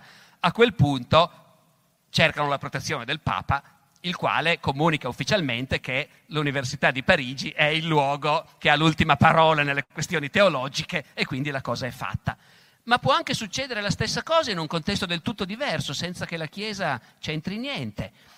Un'altra materia che molti vogliono studiare perché ti permette di far carriera è il diritto. Il diritto è una cosa complessa, è un mondo sempre più complesso questo del basso medioevo, ve l'ho detto, secoli e secoli di crescita questo vuole anche dire che tutti gli affari si complicano e che mentre un processo nell'anno 1000 si faceva aspettando il giorno in cui il giudice del conte arriverà dalle nostre parti, una volta all'anno viene. Quel giorno viene, prima di pranzo tutti quelli che hanno una lite vanno da lui, gliela spiegano, gli portano dei polli in regalo, il pomeriggio dopo pranzo il conte sentenzia e il processo è finito. Ma nell'anno 1200 non va più così. Nell'anno 1200 se vuoi far causa a qualcuno devi trovarti un avvocato che prepara un lungo memoriale in latino citando il codice di Giustiniano e, e la, il giudice convoca le parti per il prossimo mese e arriveranno con i loro memoriali. Uno che sappia il diritto, il diritto romano, che sappia muoversi in quella foresta, ha il posto assicurato. E dunque molti vogliono studiare il diritto romano. Dov'è che lo insegnano? Chissà perché ma forse perché Bologna è molto vicina alla Romagna bizantina, dove si erano conservati più codici del diritto romano, in qualche modo una tradizione più... Fatto sta che nella città di Bologna un certo numero di famosi maestri, a casa propria, ognuno per conto proprio, insegnano il diritto romano. E sono imprenditori privati che insegnano, danno lezioni private. Cominciano ad arrivare studenti da tutta Europa. Dopo un po' gli studenti arrivati dalla Finlandia scoprono che vivere a Bologna senza essere cittadini bolognesi non è proprio facilissimo. Se la polizia ti arresta è ben difficile far capire i tuoi problemi e quindi gli studenti stranieri, che vuol dire sia italiani che vengono da altri posti, sia ultramontani, come dicono loro, gli studenti stranieri che studiano a Bologna si associano. Perché nel Medioevo la grande cosa, anche il comune era stato questo, no? Ci muoviamo tutti insieme da solo non conti niente, ma tutti insieme cambiamo il mondo. Gli studenti stranieri che vivono a Bologna si associano e fondano un'associazione che si chiama l'università, che quindi mentre a Parigi era un'associazione di professori, a Bologna è un'associazione di studenti che eleggono un capo, il rettore. Il rettore dell'Università di Bologna è uno studente, perché le università sono loro e sullo stesso modello in altre città si creano spontaneamente concentrazioni di professori e di studenti che si associano e una di queste città è Padova. Sono associazioni private, il comune in genere è contento di ospitarle, ma può anche darsi che ci siano motivi politici per cui le cose non vanno bene. A un certo punto, nel 1228, professori e studenti di Padova non sono più contenti di stare a Padova e si viene a sapere che andrebbero volentieri in un altro posto se ricevessero un'offerta.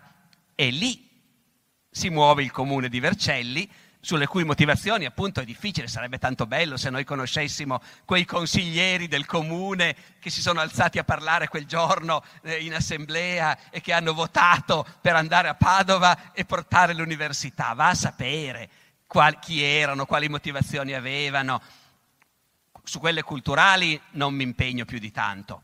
Quello che sapevano è che l'università vuol dire decine di professori, centinaia di studenti, cioè una marea di forestieri agiati che vengono a vivere per anni nella nostra città. E chi è che non lo vuole questo? E quindi il comune di Vercelli incontra l'Università di Padova, cioè i professori e gli studenti, forse soprattutto gli studenti, credo, ma no, devono fare degli accordi con entrambi i gruppi, perché i professori promettono il pagamento di uno stipendio, a quel punto il comune si impegna a, pagarlo, a pagare uno stipendio ai professori, al di là dei pagamenti che fanno gli studenti, garantire un fisso. E si impegna, qui non voglio ovviamente, erano altri tempi, a mettere a disposizione 500 alloggi per studenti. Eh, non ne arriveranno probabilmente mai così tanti in realtà, però per un po' vengono poi se ne vanno di nuovo, ci sono alti e bassi, però intanto Vercelli è entrata nel novero di quelle città di cui si sa ufficialmente che lì c'è o ci può essere quello che loro chiamavano uno studium generale. E quindi a più riprese ci saranno momenti anche in seguito in cui, in cui si dirà, beh, eh, la congiuntura è buona, offriamo uno stipendio, facciamo venire dei professori in modo che riprenda lo studium a Vercelli e che tornino gli studenti. Poi nel corso del tempo, sapete, si modificherà un po' questa grande libertà dell'università come associazione privata di docenti e di studenti che vanno dove vogliono e fanno quello che vogliono, in realtà verrà sempre più istituzionalizzata. Anche perché gli stati, i principi, i Savoia, i Visconti, si renderanno conto che averla in casa l'università è una gran comodità. Mm, lì non pensano tanto alla teologia di cui gli importa poco, è, è, la giurisprudenza, è il diritto. Se tu sei il signore, il principe di un, di un, di un principato e i tuoi giudici sono tutte gente laureata all'estero, magari a casa degli nostri rivali, i nostri vicini. No, non va bene, la vogliamo in casa l'università. Il primo che ragiona così sarà Federico II, che fonda a Napoli quella che oggi si chiama l'Università Federico II, infatti. Ma pian piano tutti gli altri ragionano così. E la nostra, come dire, consorella, l'Università di Torino, nasce in quel modo. Non è più un'iniziativa spontanea, ma è il principe d'Acaia, ramo cadetto dei Savoia, che governa il Piemonte a inizio 400, che semplicemente è stufo di avere funzionari, giudici, magistrati che hanno tutti studiato a Pavia dai nemici, dai visconti, e vuole avere in casa un luogo dove formare il suo personale, i suoi funzionari. E quindi fonda l'università, che all'inizio mette a Torino, ma poi anche lì non, mi, non la faccio lunga, ma anche in quel momento in cui è chiaro che la fondazione viene dall'alto, però, però tante città soggette ai Savoia colgono l'occasione per dire ma perché la metti a Torino? Guarda che da noi a Chieri l'aria è migliore, eh, l'edilizia anche, offriamo questo, promettiamo quell'altro. Cioè perché a Chieri? A Savigliano? No, Mondovì, Moncalieri. C'è, ci sono alcuni decenni nel corso dei quali un po' tutte queste piccole città litigano e pagano bustarelle al duca per strappare l'università e averla loro. Lì è chiaro che non è il discorso culturale, è il prestigio, è il fatto che avere in casa nostra il luogo dove studiano i futuri ministri e i futuri giudici del sovrano, ecco, e comunque avere in casa nostra tanti professori e tanti studenti che spendono, abitano qui e così via. E penso che anche per i vercellesi, insomma, quelle motivazioni inizialmente contassero. Ah! 2500 feet! Time to chutes! 25? Did you hear you could save up to 25% off grocery store prices at BJ's Wholesale Club? Did you say save up to 25% at BJ's? Yeah, save up to 25% at BJ's! Whoa! That's like saving up to one fourth of. Ugh, that's gonna leave a mark. BJ's. Absurdly simple savings. Shop today. Not a member? Go to BJ's.com slash simple savings. Leftovers or the DMV or house cleaning or Chumba Casino always brings the fun. Play over a hundred different games online for free from anywhere. You could redeem some serious prizes. Chumba. ChumbaCasino.com. Live the Chumba life. No purchase necessary. Void where prohibited by law. T plus terms and conditions apply. See website for details.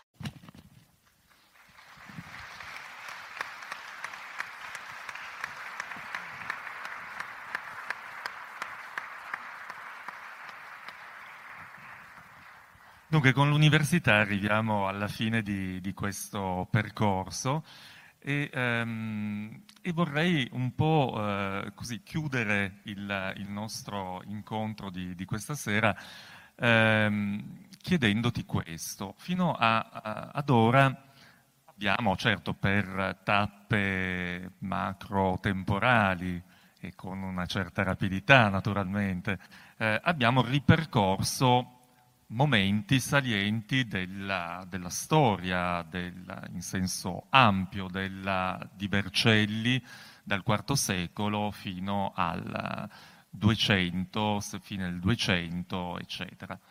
E ne abbiamo parlato come di una città che mh, diventava, che è diventata espressione di cambiamento, di modernità, di cultura, di spiritualità, eccetera.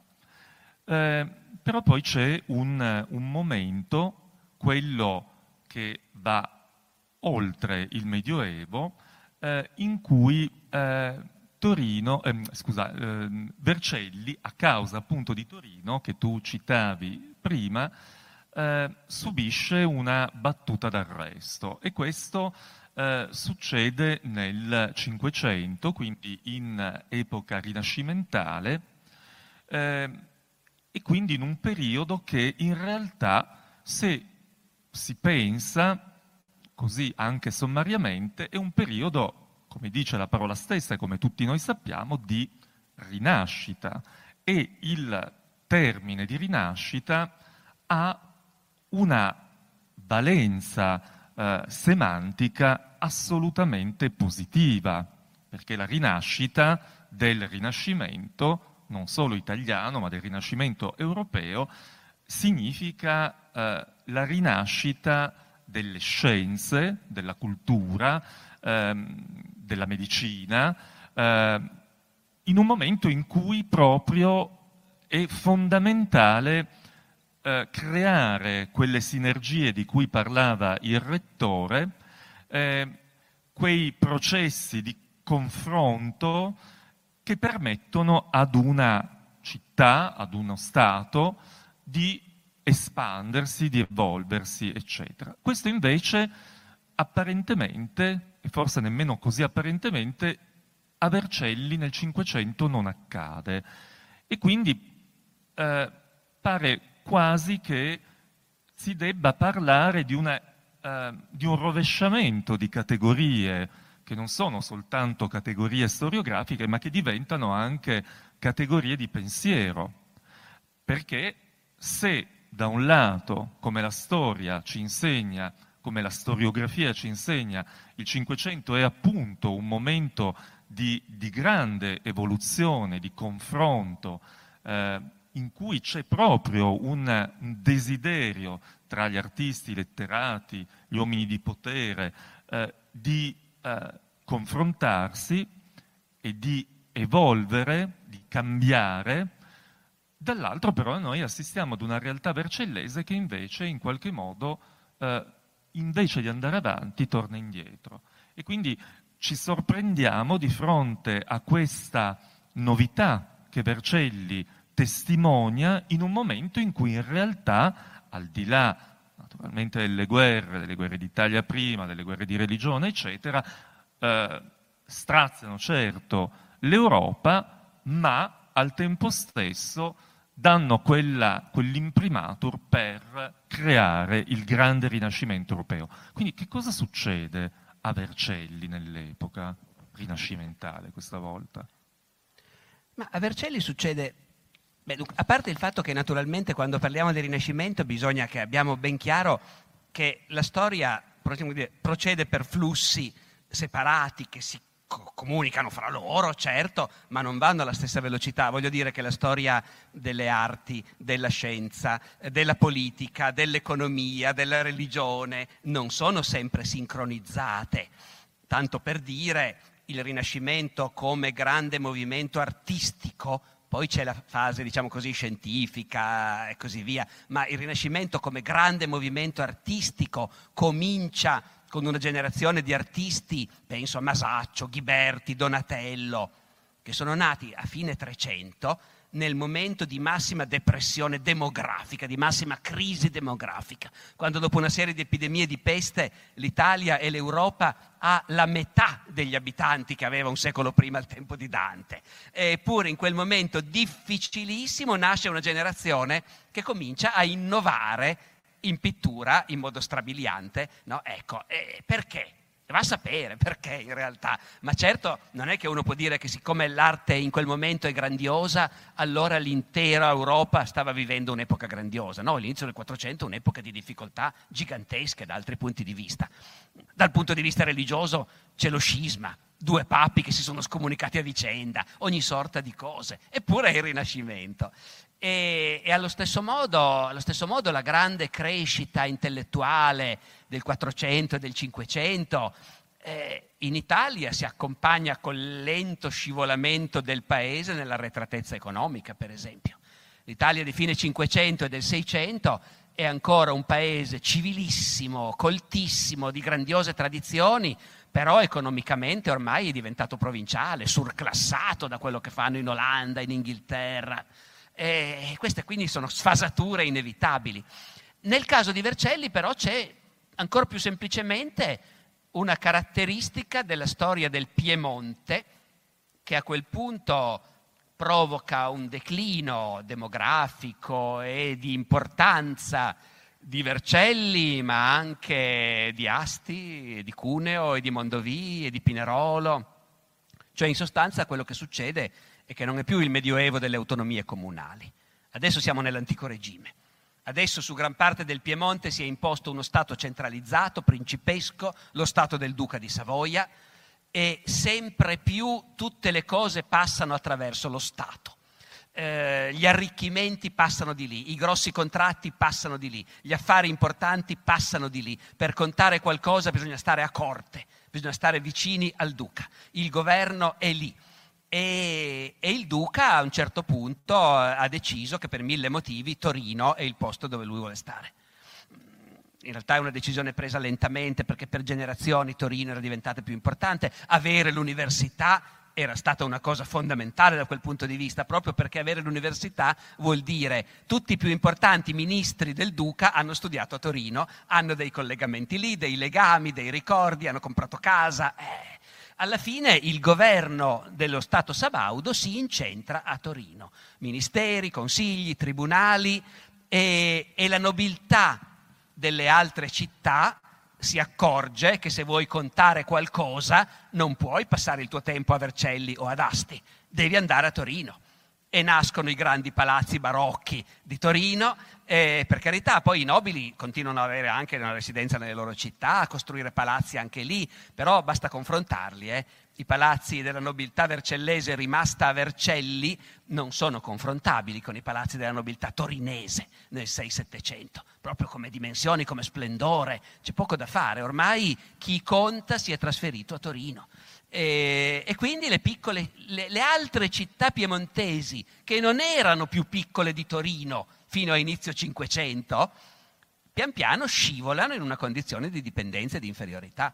Ancora a inizio Cinquecento, io da qualche parte mi ricordo che c'è un viaggiatore lombardo che dice che Vercelli è una città maggiore di Torino, è una gran bella città e tutto quanto, ma entro un secolo ormai le cose si sono ribaltate. A fine Cinquecento Torino ha molti più abitanti di qualunque altra città piemontese e tutte le altre città piemontesi, per carità, continuano a vivere quella che sarà la vita italiana del Seicento e del Settecento, no?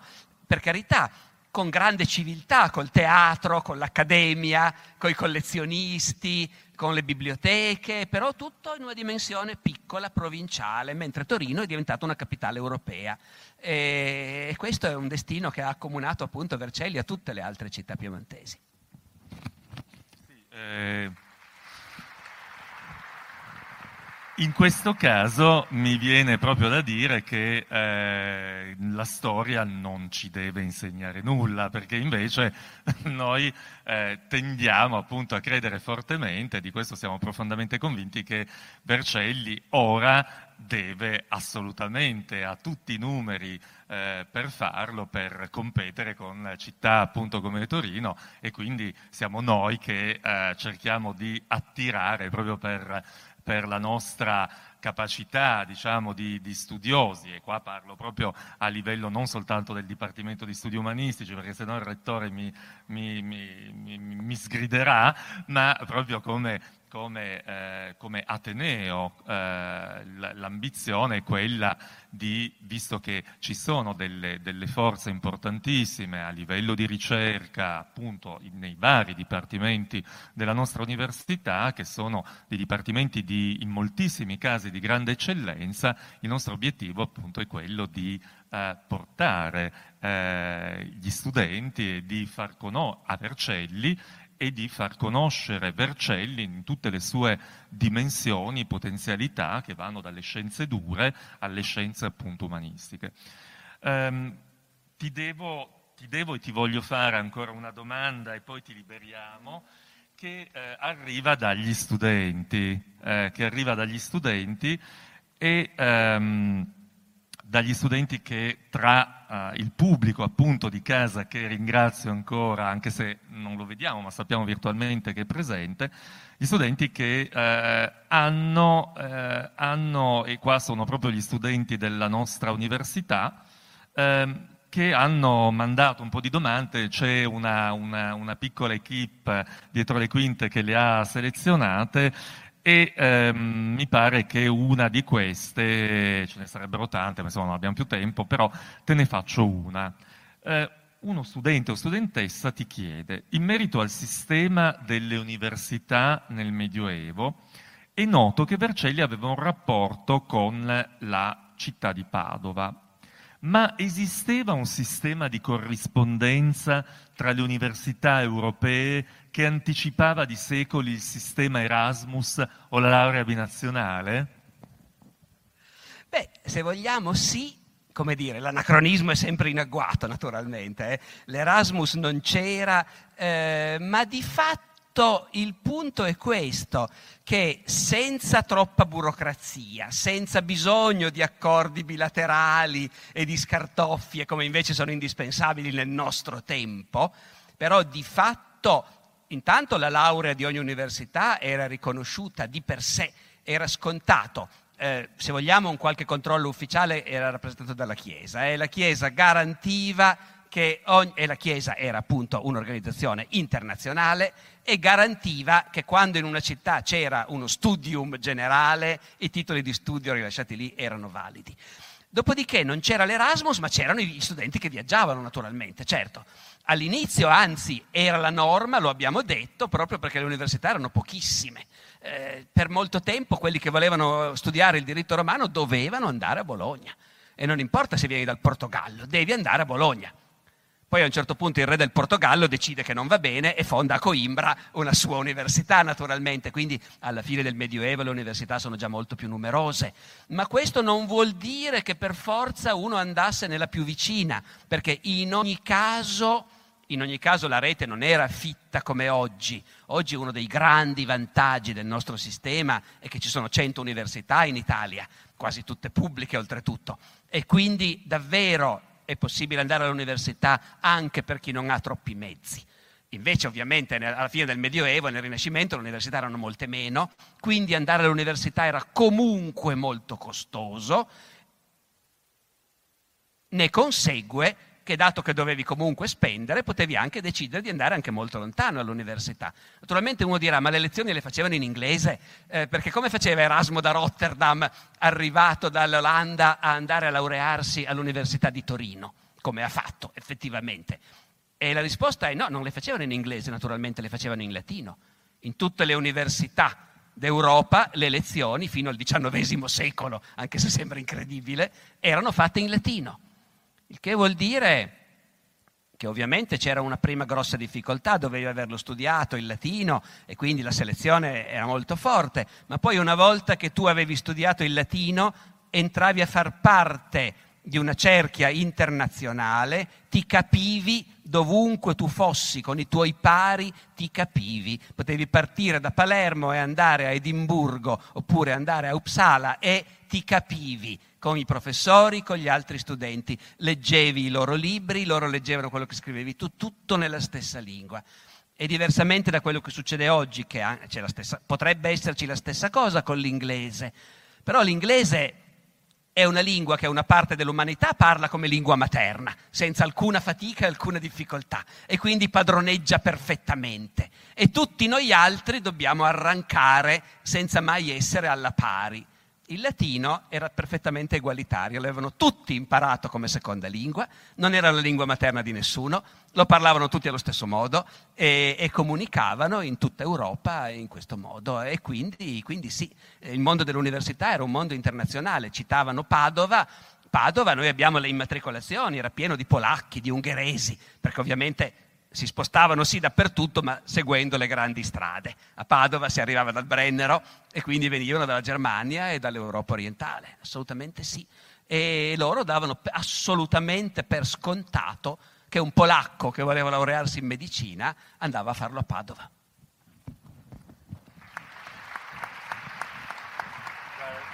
In realtà abbiamo ancora una domanda eh, che arriva dal pubblico, estemporaneamente dal pubblico di casa. E quindi, eh, mi sembra doverosa. Eh, grazie, e quindi non possiamo non, eh, non fartela.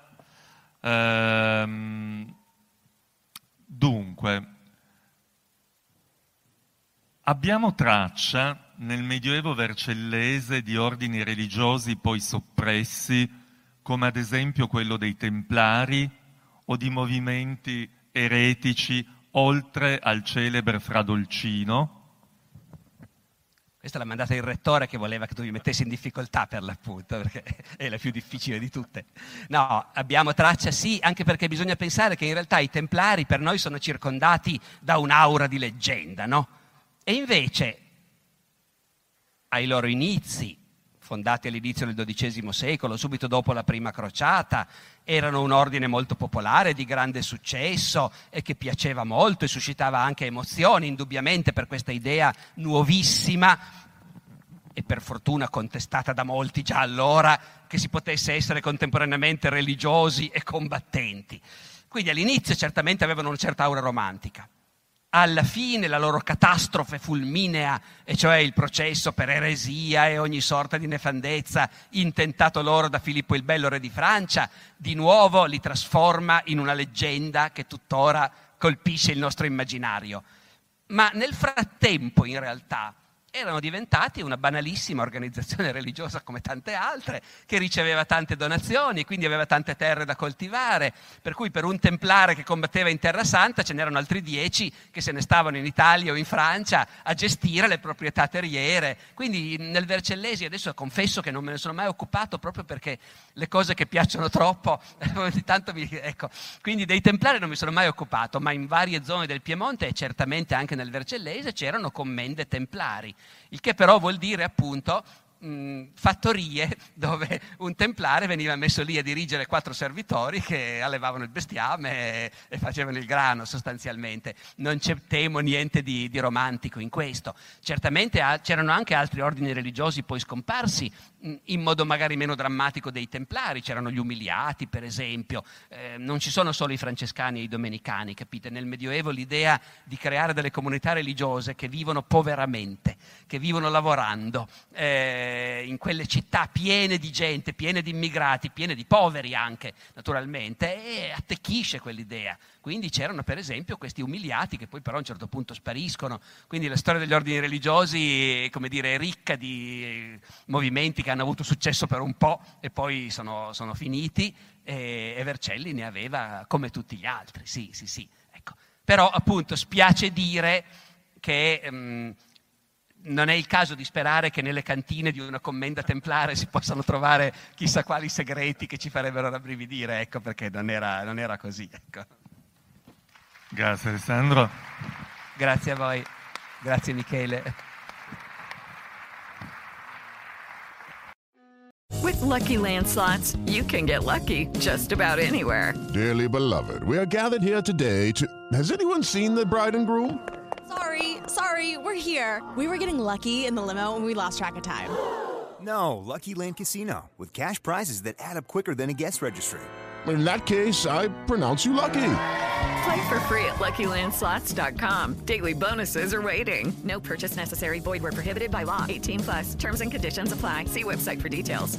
Leftovers. Or the DMV. Number 97. Or house cleaning. Or Chumba Casino always brings the fun. Play over a hundred different games online for free from anywhere. You could redeem some serious prizes. Chumba. ChumbaCasino.com. Live the Chumba life. No purchase necessary. Void prohibited by law. 18 plus terms and conditions apply. See website for details.